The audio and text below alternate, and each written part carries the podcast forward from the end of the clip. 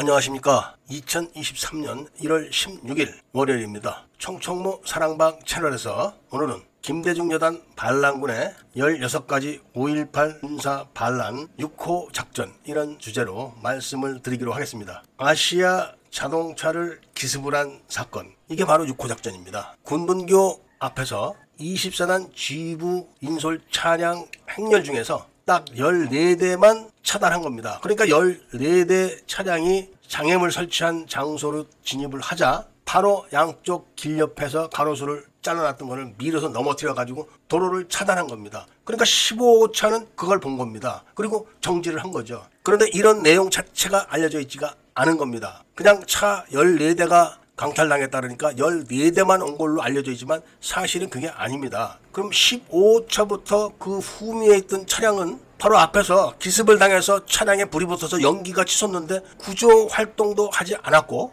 다른 길로 돌아서 전교사로 갔다는 이야기가 있습니다. 그리고 전교사에서도 15차 이후로부터 그런 보고를 받았을 것이고 그리고 불길이 치솟고 연기가 치솟는 것을 전교사에서도 볼 수가 있는데 구조나 구출 작전을 하지 않고 차단 작전도 하지 않았다는 것은 이미 말씀드린 바가 있습니다. 그런데 여기서 중요한 것은 바로 사단장 집차 운전병을 납치해가지고 아시아 자동차를 습격하는데 이용을 했다는 겁니다. 그러니까 그 운전병이 원래부터 1호차 운전병인지 아니면 다른 집차 운전병을 1호차를 몰게 했는지는 불명확합니다. 그것도 완전 차단된 정보지만 아름아름 그리고 입으로 입으로 그런 사실이 전해져 내려왔고 그리고 그 운전병이 21일 날 아침에 납치돼서 아시아 자동차 강탈을 하는데 이용했다가 끌려가서 광주 시내에 있는 개인 병원에 감금이 됐었다는 겁니다. 그리고 25일 날 석방이 됐는데 25일 날 석방이 된 것은 바로 이을설 부대가 25일 날 01시에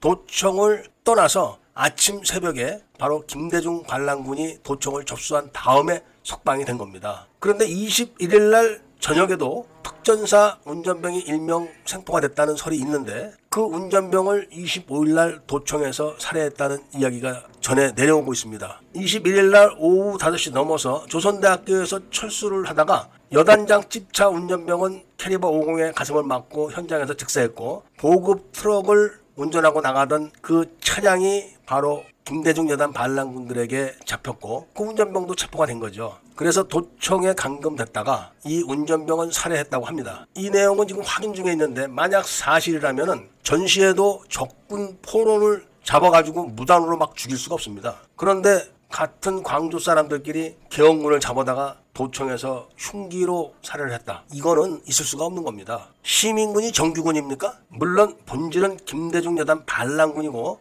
겉으로는 시민군이라고 그렇게 속여왔지만 그래도 명색이 지금까지 속여온 대로 시민군이라고 한다면 어떻게 개헌군 병사를 잡아다가 흉기로 살해할 수 있습니까? 아직 확인이 안 됐기 때문에 이 문제는 추후로 미뤘고 일단 확인된 24단 운전병이 언제 어디서 어떻게 누구에게 감금되었고 어떤 대우를 받았으며 그리고 그 사람들이 누군지 그 사람들하고 어떤 행동을 했는지 이런 거를 조사를 해야 된다는 이야기입니다. 자기를 체포한 사람이 북한군인 그리고 자기를 감금했던 사람들이 누군지 그리고 자기를 감시했던 사람은 누군지 이 사람 다 알 거 아닙니까? 이 병사를 조사하지 않은 전교사는 바로 반란군이기 때문에 이 병사를 조사하지 않은 걸로 추정됩니다. 확실하죠? 그 다음에 아시아 자동차 정문을 기습할 때 사단장 집차의 선탑자는 소룡 복장을 한 사람이라는데 정말 24단 소룡이 납치돼서 그렇게 했는지 아니면은 집차 안에 있던 소룡 계급 군번의 군복을 입고 누가 그렇게 했는지 이런 게 확인이 안 되고 있습니다. 그리고 제가 갖고 있는 자료들 중에서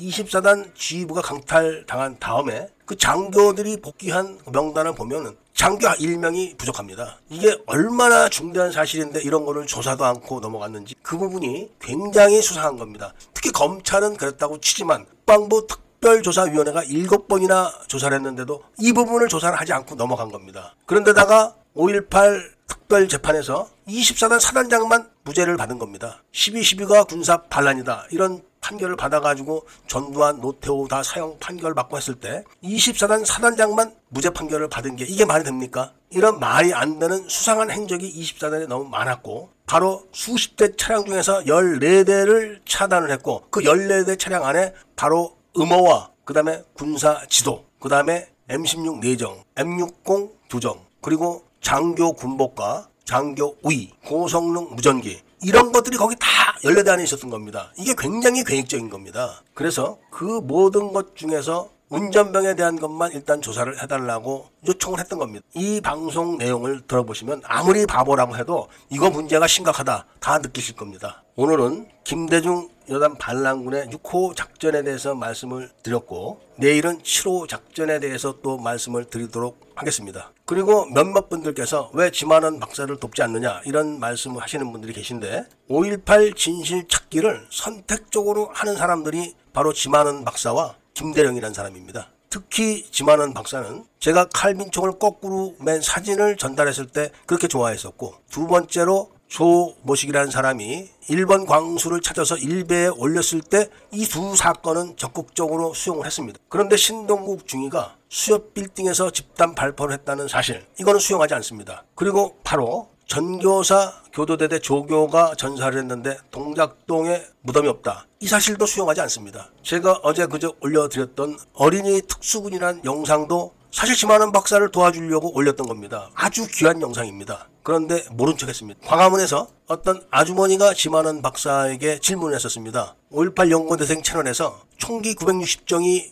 반납이 안 됐다는데 그거 놔둬도 됩니까? 그리고 실탄이 14만 발이 아직도 반납 안 됐다는데 그거 회수해야 되는 거 아닙니까? 이렇게 물어보니까 그거 시효가 많이 지나서 다 필요 없습니다 이제 이렇게 대답을 하는 걸 제가 들었습니다. 총기 963 정도 못 쓴다 이런 이야기죠 한마디로 만약에 어린이 특수군 어린이 시민군 영상을 재판부에 냈다고 하면은 어린이 시민군에 대한 시비는 끝났을 겁니다. 그리고 이번에도 전교사 교도대대 조교가 특전사 11여단에 의해서 사살돼 가지고 망월동에 묻혀 있는 사실만 재판부에 냈어도 감옥 갈 일은 없을 겁니다. 그런데 모른 척합니다. 모른 척하는 정도가 아니라 같이 활동하는 사람들에게 이야기를 했었는데 국방부에다 이런 진정을 했더니 이렇게 했다. 이렇게 얘기를 했더니 아 그래요? 그럼 국방부다 진정해야죠. 이렇게 대답을 하고 무시를 했었습니다. 그러니까 수협 빌딩 집단 발포 사건에 대해서 이제는 집단 발포가 아예 없었다. 그리고 집단 발포는 시민군이 했다. 이렇게 주장을 했던 것이고 전교사 교도대대 조교의 사망 사건과 동작동에 묻히지 못한 내용 이것에 대해서는 함구와 무시로 일관하고 교도소로 가는 길을 선택한 겁니다. 김대령 박사와 지만원 박사는 시민군에 대한 이야기를 아주 많이 하는데 저는 시민군이 없다고 이야기를 한 사람입니다. 그 사람들 발표대로 총기가 5,400정이 피탈됐는데